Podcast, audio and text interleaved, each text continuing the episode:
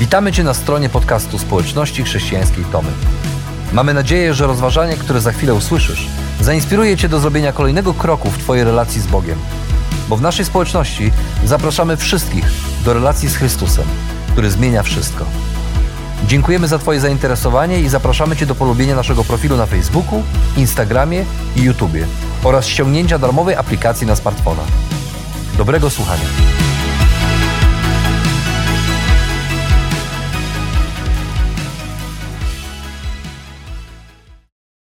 Myślę, że nie przesadzę, jeżeli powiem, że nikt z nas specjalnie nie lubi sprzątać.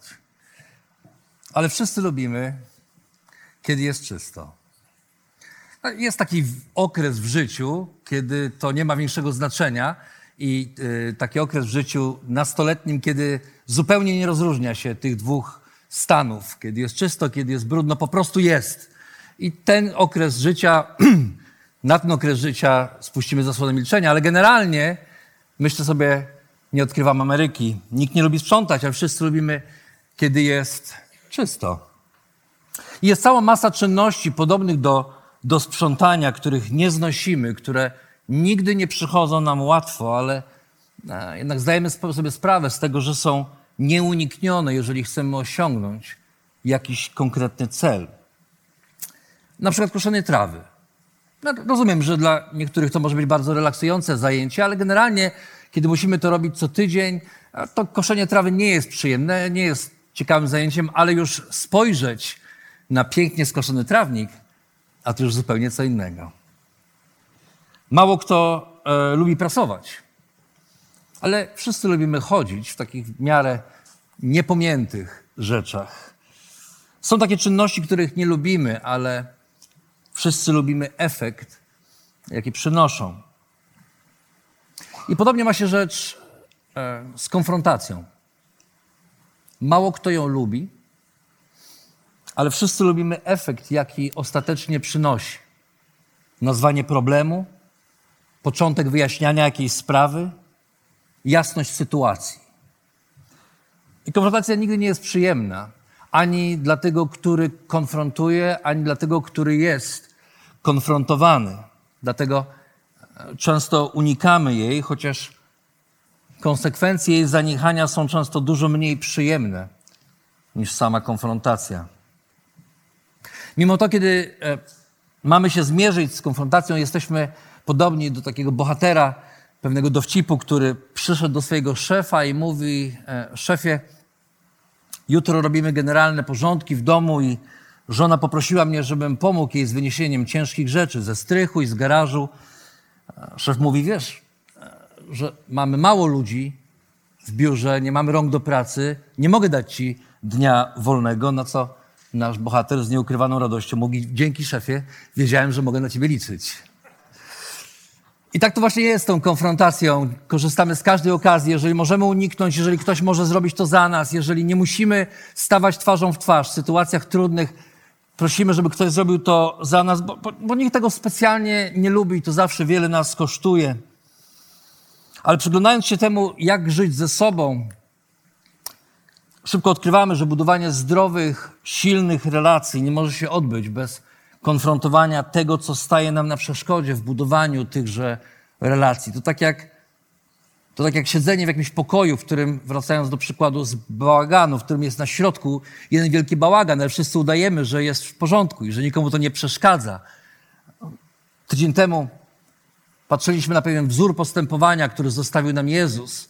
W 18 rozdziale Ewangelii Mateusza czytaliśmy o tym, jak Jezus mówi, w jaki sposób powinniśmy postępować ze sobą i mówi, nawet jeżeli, jeżeli wiesz, że ktoś coś ma przeciwko tobie, to już idź i porozmawiaj z tą osobą. A jeżeli nie posłucha, weź drugą osobę, idźcie we dwie osoby, porozmawiajcie we dwójkę. Jeżeli wtedy nie posłucha, to, to, to zróbcie coś, żeby całym Kościołem jakoś wpłynąć na tę osobę. A wszystko to ma się dziać w kontekście przebaczenia. Bo, bo naprawdę nie chodzi o to, aby komuś wywalić coś. Nie chodzi o to, aby komuś, komuś wyrzucić prawdę w oczy, ale chodzi o to, żeby kogoś pozyskać. Ponieważ każdy z nas ma swoje tak zwane po angielsku blind spots, takie miejsca, których po prostu nie widzi.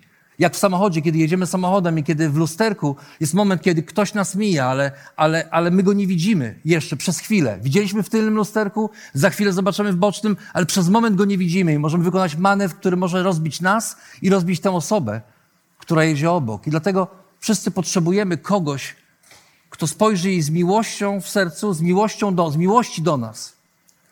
Czasem powie, hej, nie możesz tak. Nie możesz.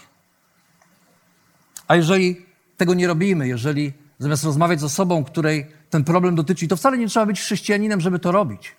Prawda jest taka, że chrześcijaństwo podpowiada wzór do postępowań, postępowania dla ludzi, którzy nawet nie są chrześcijanami. Uwierzcie mi, jeżeli jesteś dzisiaj tutaj, nie jesteś wierzącą osobą, jesteś człowiekiem, który przyszedł i być może zastanawia się w ogóle, czy ta wiara ma sens, to gwarantuję ci, że nawet jeżeli nie jesteś wierzący, a będziesz trzymał się tego modelu postępowania, by iść i rozwiązywać sprawę bezpośrednio z ludźmi, których to dotyczy, unikniesz plotkowania, gadania za plecami i tego wszystkiego, co psuje relacje między ludźmi na dłuższą metę. Ale pół biedy, kiedy zmagamy się, kiedy zwlekamy z konfrontacją, bo jest to dla nas po prostu trudne. Gorzej, kiedy odsuwamy ją od siebie, bo myślimy, że w ten sposób okazujemy komuś prawdziwą wyrozumiałość. Że nie konfrontując niewłaściwego zachowania, nie konfrontując grzechu, pokazujemy komuś, jak bardzo go lubimy, cenimy i że tak naprawdę nam to nie przeszkadza, że żyje nie tak, jak powinien. I tak właśnie miała się rzecz w korynckiej wspólnocie wierzących ludzi dwa tysiące lat temu, do której apostoł Paweł, niegdyś prześladowca Kościoła, a później naśladowca Chrystusa, napisał kilka listów. My znamy tylko dwa, które przetrwały naszych czasów, ale wierzymy, że właśnie te dwa są umieszczone w Piśmie Świętym Nowego Testamentu, zostały napisane jako te, które są kluczowe dla naszego zrozumienia tego, co działo się w tym, w tym mieście, w tej wspólnocie i tego, w jaki sposób próbowano sobie z tymi problemami poradzić. I apostoł Paweł, będąc w odległości, będąc z daleka od tej wspólnoty, nie mogąc samemu przybyć, napisał list. Najpierw jeden, potem drugi. List bardzo gorzki momentami, bardzo trudny dla niego. List, który wiele go kosztował. List, za który później nawet momentami w drugim liście do Koryntian, jak czytamy, prawie przeprasza, że musiał tak pisać, bo bardzo go bolało, że musiał w takich słowach zwrócić do Koryntian, ale uznał, że to jest po prostu konieczne, żeby o pewnych rzeczach powiedzieć wprost. I ten list był reakcją na różne problemy, które miały miejsce w tej społeczności, a jednym z nich był szczególny rodzaj grzechu, a nawet nie tyle sam grzech, chociaż on też.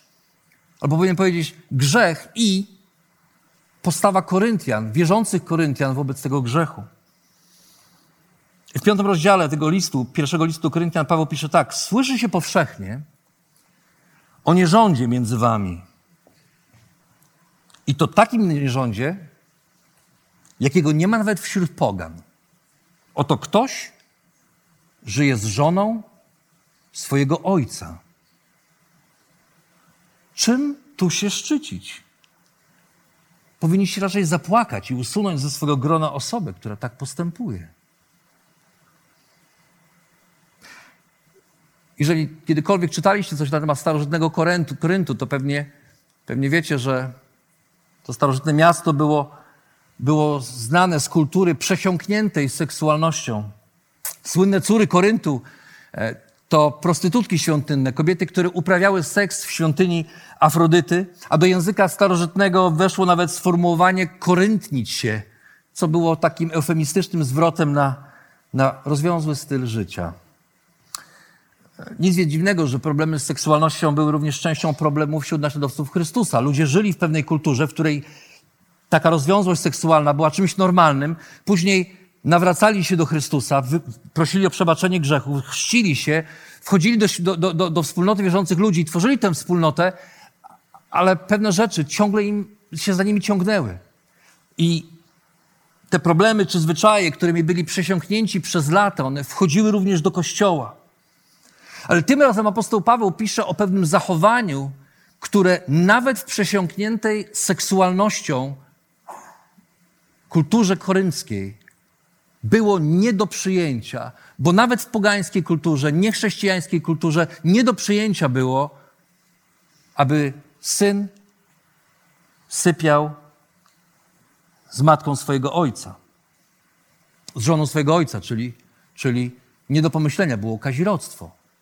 I najprawdopodobniej z całego tego grona to właśnie ten syn, ten człowiek, o którym jest mowa, jest prawdopodobnie wierzącym człowiekiem, ponieważ apostoł Paweł pisze wyłącznie o nim, a nie o, o, o pozostałych osobach. Być może to była żona jego ojczyma, być może to była jego macocha, ale prawda jest taka, że człowiek ze wspólnoty, taki jak nasza, sypiał ze, z żoną swojego ojca i nikomu to nie przeszkadzało. Bo Paweł, Paweł pisze, powszechnie wiadomo. To znaczy, że wiadomo było i w tej wspólnocie, ale i powszechnie wiadomo było poza wspólnotą. Ludzie wiedzieli. Ludzie wiedzieli. I dlatego nie tylko samo zachowanie, jako samo w sobie było problemem, było grzeszne, bo jest grzeszne. Ale Paweł zwraca uwagę, że taka osoba jest częścią korynckiej społeczności. Wszyscy o tym wiedzą i jest jeszcze gorzej. Paweł mówi, nie tylko wszyscy wiedzą, ale zwraca się do nich, czym wy się szczycicie? Tak jakby doszło do niego, że ludzie w Koryncie są dumni z tego, że takie osoby stają się częścią ich społeczności. I nie ma w tym nic złego, jeżeli ktoś żyje w ten sposób, nawraca się do Chrystusa i zaczyna zmieniać swoje życie w ramach społeczności. Ale ewidentnie mamy do czynienia z sytuacją, w której ktoś nawrócił się do Chrystusa i albo dalej żyje w ten sposób, albo zaczął żyć w ten sposób.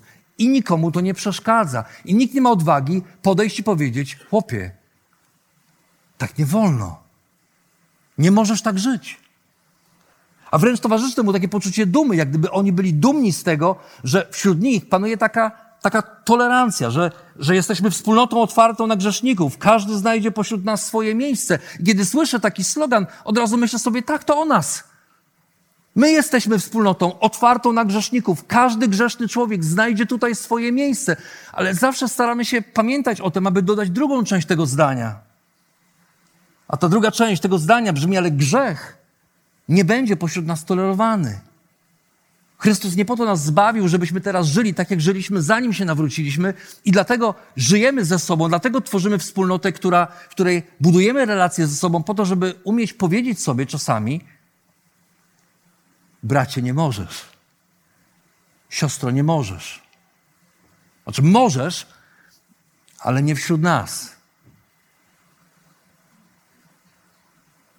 Tymczasem Koryntianie wiedzieli, że taka osoba jest częścią ich społeczności i zamiast pomóc jej, poprzez skonfrontowanie jej z grzechem, szczycili się tym, że są tak tolerancyjni. I Paweł ubolewa nad tym, mówi, czym tu się szczycić? Powinniście raczej zapłakać.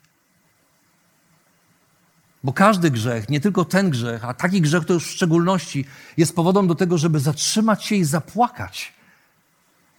Że ludzie, którzy zostali wykupieni przez Chrystusa, którzy doświadczyli łaski, zbawienia, łaski nawrócenia, dalej brną w starym życiu i przyzwyczajają się. I my też się przyzwyczajamy.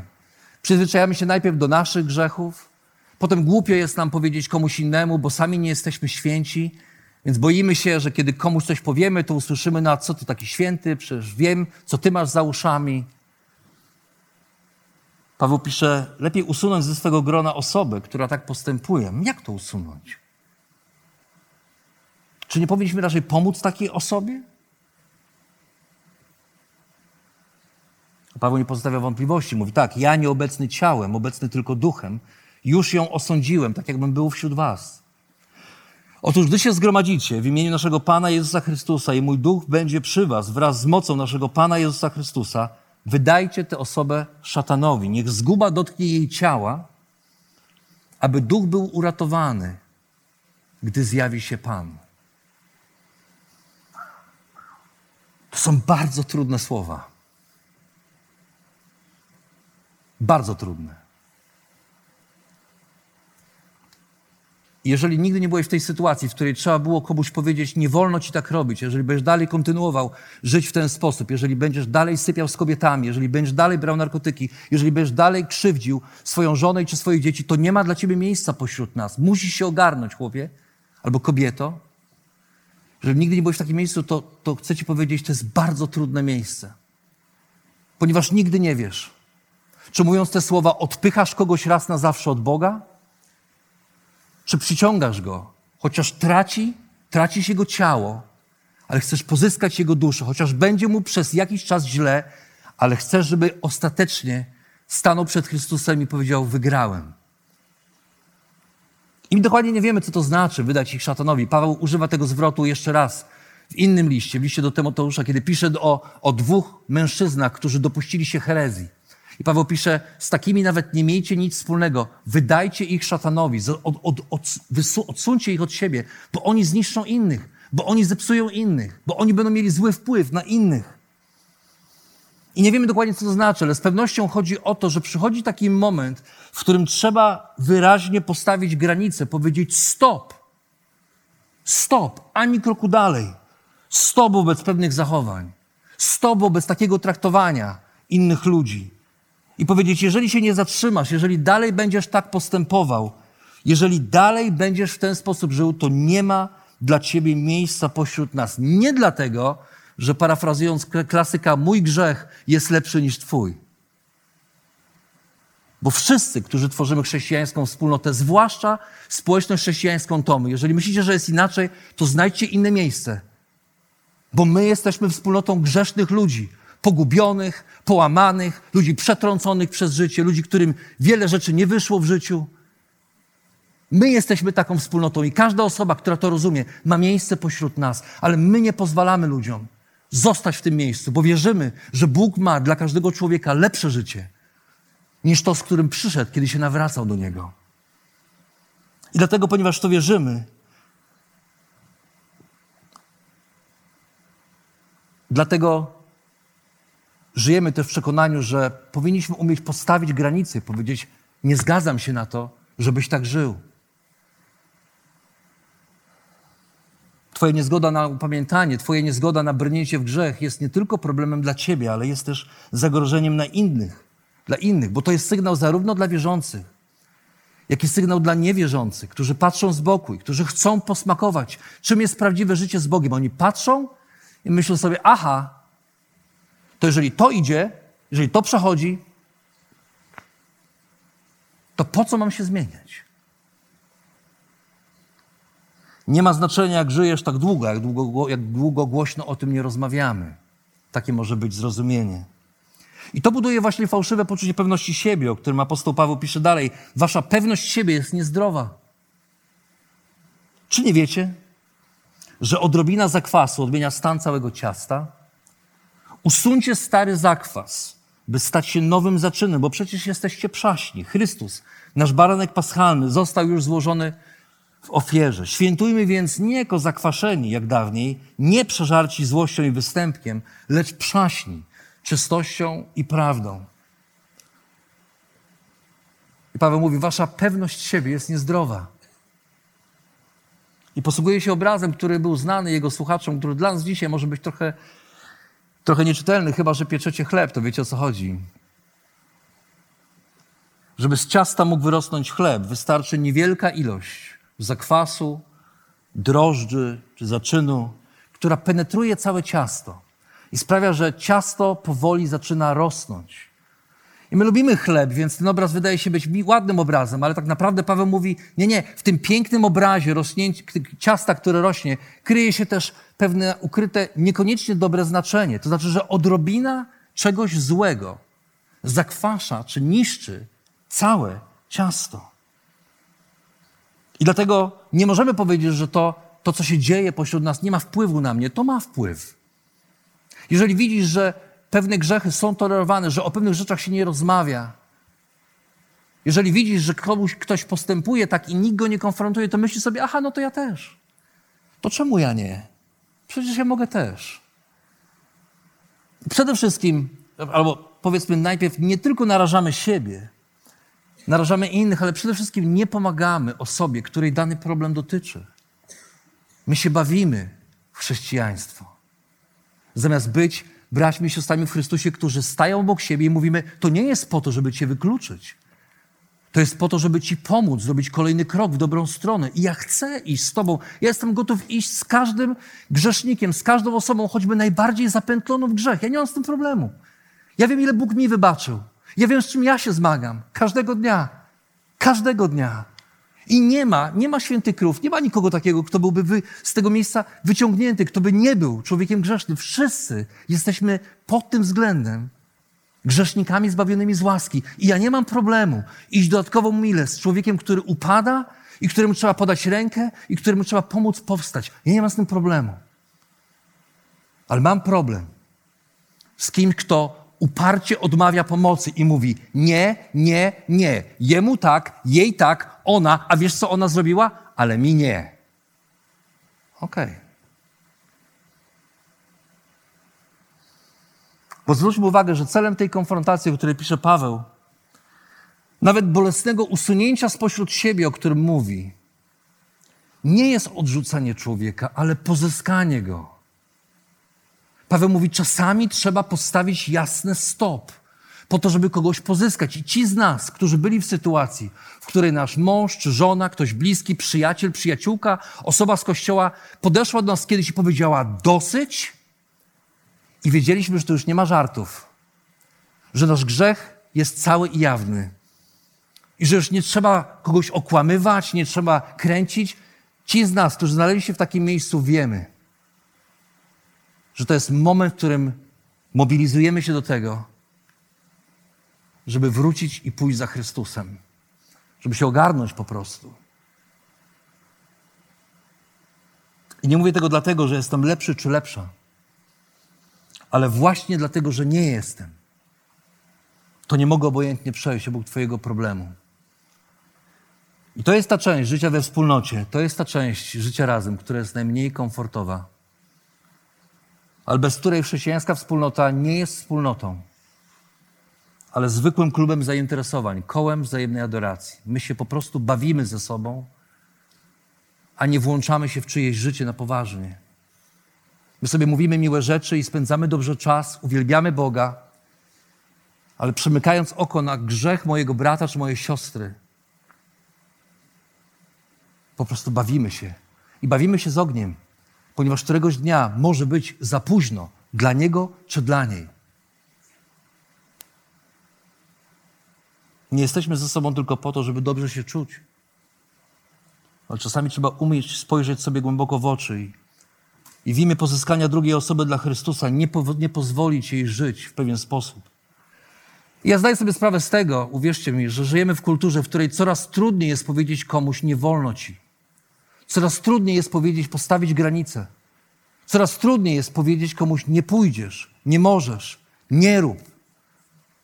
Coraz trudniej jest powiedzieć, postawić granice, żeby w taki sposób, żeby to nie były egoistyczne granice, gdzie chodzi tylko o mnie. Ja stawiam granice i mnie nie obchodzi to, co robisz. To jest inny rodzaj granicy, niż postawienie granicy i powiedzenie, obchodzi mnie to, co robisz, dlatego nie wolno ci zrobić ani kroku dalej.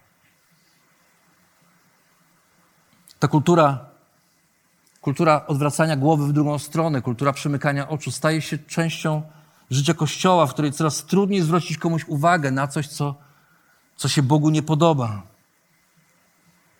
Mieszkanie ze sobą bez ślubu. Seks pozamałżeński. Nie tylko przedmałżeński, ale pozamałżeński. Nadużywanie używek rozrzutność finansowa, brak hojności, plotkarstwo, używanie Kościoła do tego, żeby osiągnąć swoje cele, jako platformę do odbijania swojego ego, do tego, żebym ja mógł zabłysnąć. Wszystko to są zachowania, które domagają się reakcji z naszej strony. Nie po to, aby zrobić komuś krzywdę, ale żeby pomóc rozprawić się z grzechem, którego sam lub sama być może po prostu nie widzi. I żeby było jasne, tu nie chodzi o pouczanie osób, które nie znają Chrystusa. Jeżeli jesteś osobą, która dopiero zmaga się z wiarą albo sprawdza to, czym jest wiara chrześcijańska, jeżeli jesteś osobą, która nie nazwałaby się naśladowcą Chrystusa, to chcę Ci powiedzieć, że Możemy rozmawiać o Twoim zachowaniu, ale nie oczekujemy tego. Tak jak apostoł Paweł w tym liście nie oczekiwał, abyśmy pouczali świat, Bo czego mamy pouczać ludzi, którzy nie znają Chrystusa? Czego mamy oczekiwać od kogoś, kto nie zna Chrystusa, kto ma inny zupełnie punkt odniesienia i system wartości? My możemy powiedzieć, że się z tym nie zgadzamy, ale nie nam pouczać. Paweł najostrzejsze słowa kieruje nie do ludzi, którzy nie wierzą w Jezusa i którzy żyją jak poganie, bo są poganami w tym takim starym języku. Ale Paweł najostrzejsze słowa kieruje do tych, którzy poznali Jezusa i wystawiają go na pośmiewisko. Co mi do sądzenia ludzi spoza kościoła, pisze Paweł. Trzeba się raczej zająć tymi, którzy są wewnątrz, tych z zewnątrz. Osądzi Bóg. Ja wiem, że to nie jest łatwe, uwierzcie mi. Uwierzcie mi, że samo mówienie o tym do Was, do nas, ogromnie dużo mnie kosztuje. Czytanie tego tekstu i zmaganie się z nim ogromnie dużo mnie kosztuje, ponieważ ci z Was, którzy mnie znają, wiecie, że ja lubię ludzi. Ja lubię spędzać czas z ludźmi, ja lubię być lubianym przez ludzi. Lubię, kiedy jest miło, kiedy jest fajnie, kiedy jest wesoło, kiedy jest radośnie, kiedy możemy się wspierać. Lubię zachęcać ludzi. Mam wrażenie, że Pan Bóg też dał mi taki dar, aby umieć w każdym zobaczyć coś dobrego i powiedzieć coś dobrego o każdym. I, i wierzę, że, wierzę, że jestem też człowiekiem, którego ramiona są szeroko otwarte dla ludzi. Ale wiem, że właśnie dlatego sam jestem konfrontowany przez ten tekst, przez to Boże Słowo, ponieważ wiem, że czasami w imię spokoju, albo świętego spokoju, albo fałszywie rozumianego pokoju, mogę uciekać od takiej rozmowy. I nie chcę od niej uciekać, chociaż ona jest strasznie trudna. I nie chciałbym, żebyście i wy uciekali. I nie chciałbym, żebyśmy i my uciekali w naszej wspólnocie. Nie jest to ani zgodne z moją osobowością, nie jest to zgodne z moim obdarowaniem, nie jest to zgodne z moim pragnieniem. Ale uczę się tego, co pastor Bob Russell kiedyś powiedział: Jeżeli masz zjeść żabę, zjedz ją szybko. Po prostu zrób to. Jeżeli trzeba czymś porozmawiać, to porozmawiaj w miłości, z serca, ale porozmawiaj. Bo dyskomfort konfrontacji jest niczym w porównaniu z tragedią zaniechania. Dyskomfort konfrontacji jest absolutnie niczym w porównaniu z tragedią zaniechania. Dlatego, kiedy widzisz grzech w życiu kogoś ze wspólnoty, nie odwracaj głowy, ale zrób wszystko, aby przywrócić tę osobę do właściwej relacji z Bogiem i ludźmi, nawet jeżeli jest to bolesne.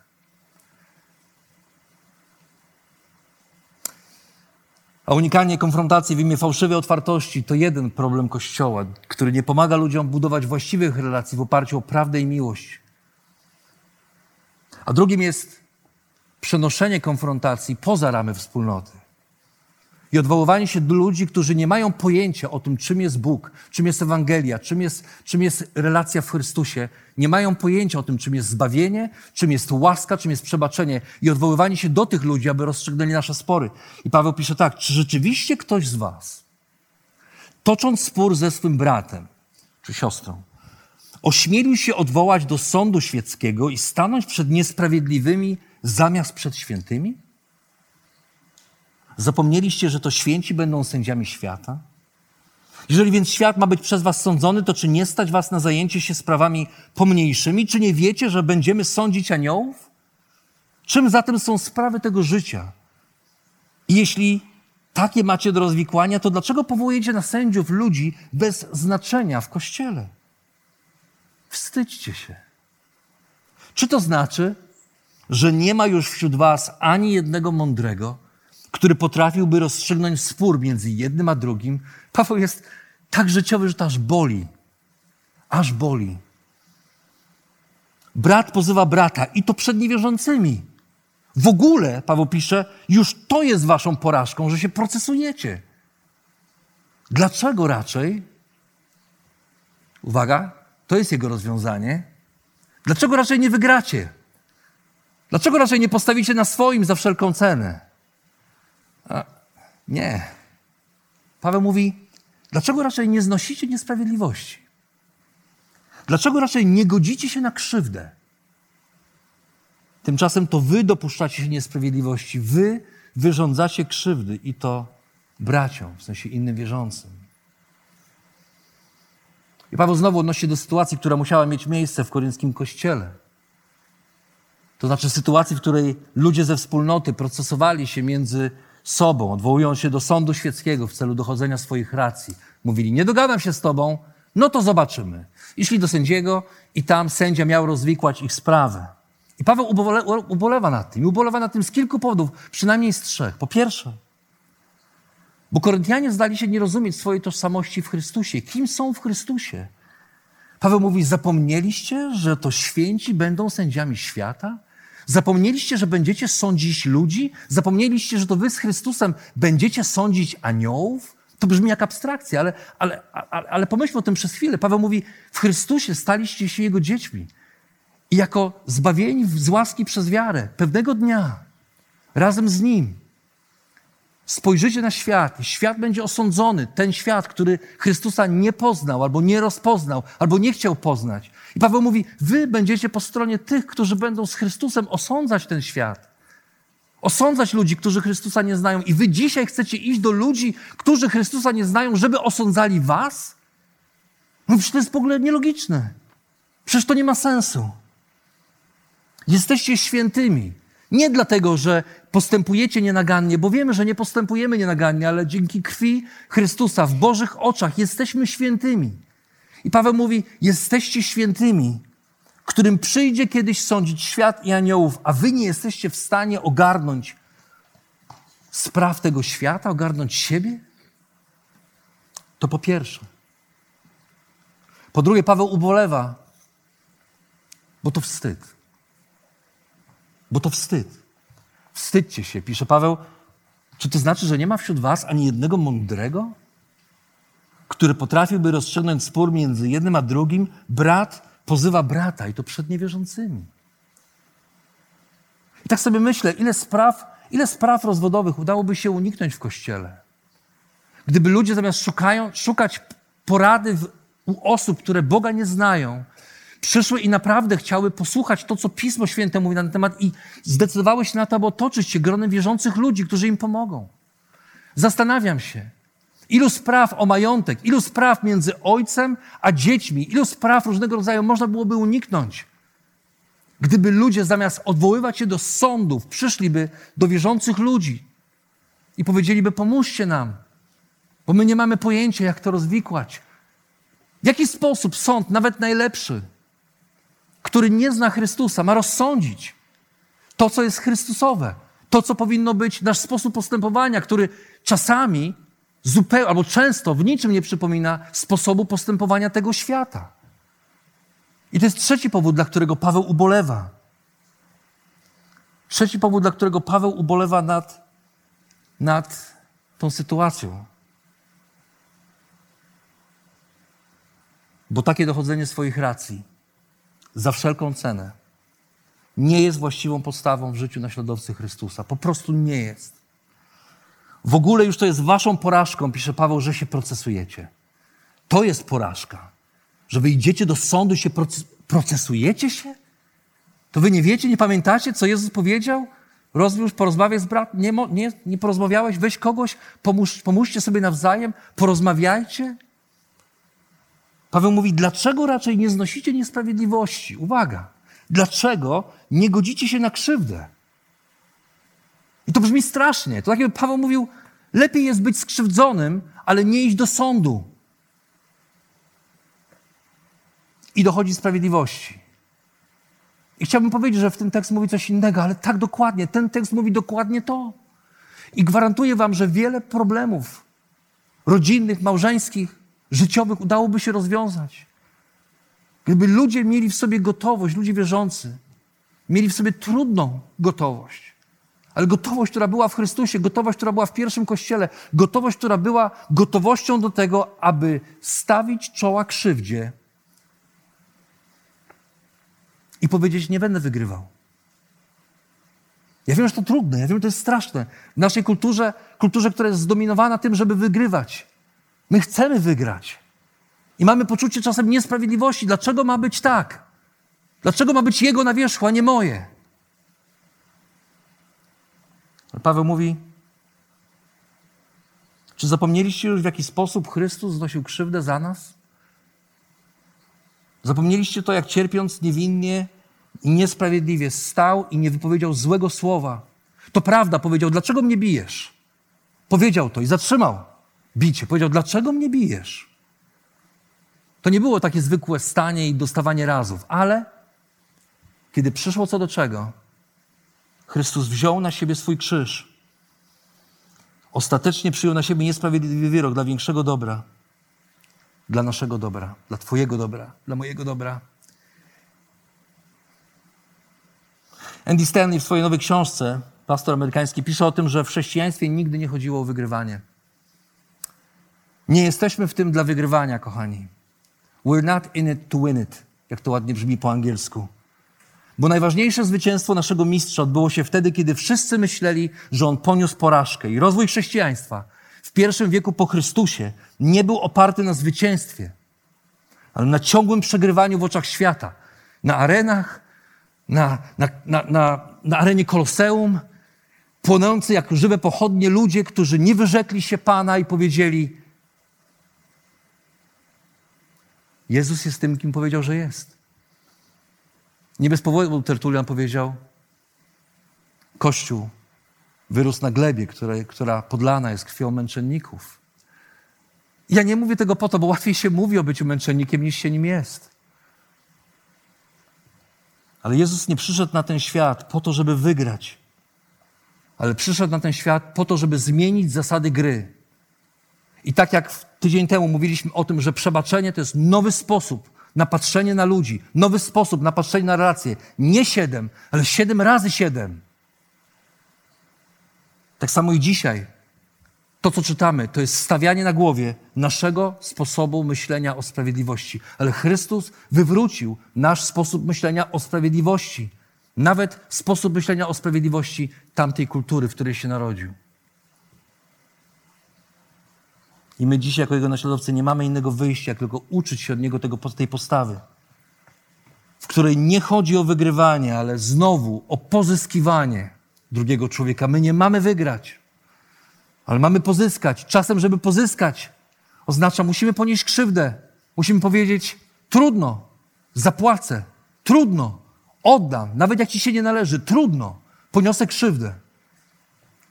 W imieniu Jezusa, dla większego dobra. Zwłaszcza brata i siostrę w Chrystusie. To jest zupełnie inny rodzaj gry, moi drodzy. To jest rodzaj gry, którego ludzie nieznający Boga po prostu nie rozumieją i dlatego podsuwają nam rozwiązania, które mają przybliżyć nas do tego, aby to moje było na wierzchu. I dlatego Paweł ostro reaguje i mówi, czy wyście powariowali? Wstydźcie się. Dlatego, kiedy toczysz spór z kimś ze wspólnoty, nie szukaj rozwiązania wśród ludzi, którzy nie znają Boga ale zrób wszystko, by rozstrzygnąć go między sobą, nawet jeżeli będziesz musiał znosić krzywdę. Czy to znaczy, że nie mogę słuchać porady? Czy to znaczy, że nie mogę iść do terapeuty? Wiecie dobrze, że nie. W naszej społeczności kwestia pójścia do terapeuty zachęcamy ludzi do tego, żeby szukali pomocy w trudnych sytuacjach swojego życia. Ale też zachęcamy do tego, żeby być ostrożnym i żeby wiedzieć, że żaden człowiek na tej ziemi nie ma prymatu ponad Bożym Słowem, które ostatecznie wyznacza sposób naszego postępowania. Jeżeli Twój, nawet najlepszy terapeuta, mówi Ci jedno, a Boże Słowo mówi Ci coś innego, to ja Cię zachęcam do tego, abyś słuchał Bożego Słowa, a nie doradcy z zewnątrz. Kimkolwiek by nie był. Bo nikt nie lubi sprzątać. Ale wszyscy lubimy, kiedy jest czysto. I nikt nie lubi konfrontacji, ale wszyscy lubimy, kiedy rzeczy są wyjaśnione, a relacje właściwe. I nikt nie lubi sporów, ale wszyscy lubimy, kiedy uda się znaleźć dobre rozwiązanie.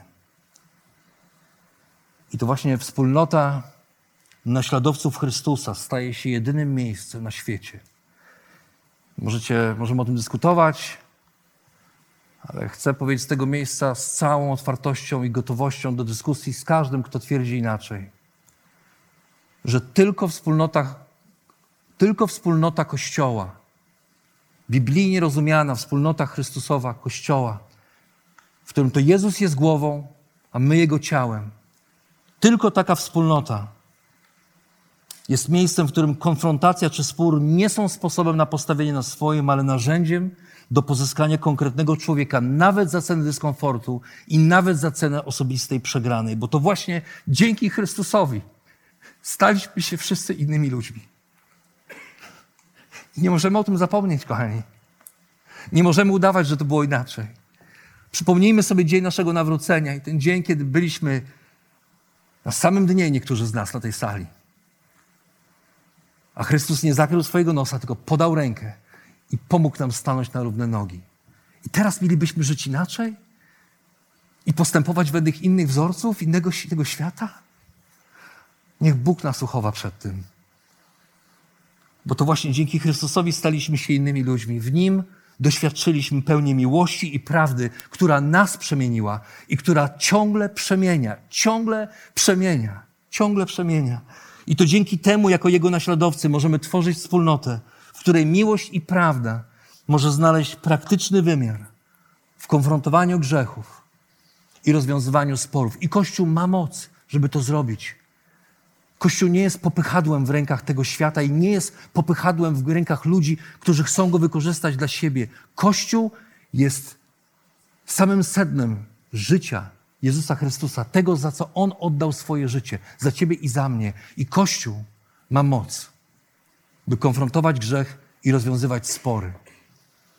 Bo Jezus odkupił nas i dał nam moc konfrontowania grzechów i rozwiązywania sporów, więc jako Jego Kościół jako Jego wspólnota. Bądźmy obrazem Bożej łaski i świętości, łaski i prawdy, miłosierdzia i sprawiedliwości dla innych.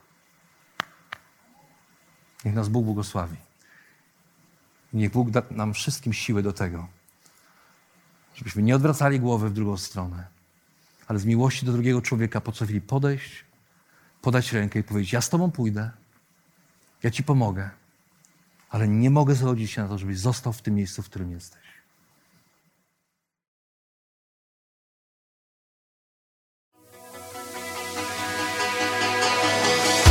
Jeszcze raz dziękujemy za wysłuchanie naszego rozważania.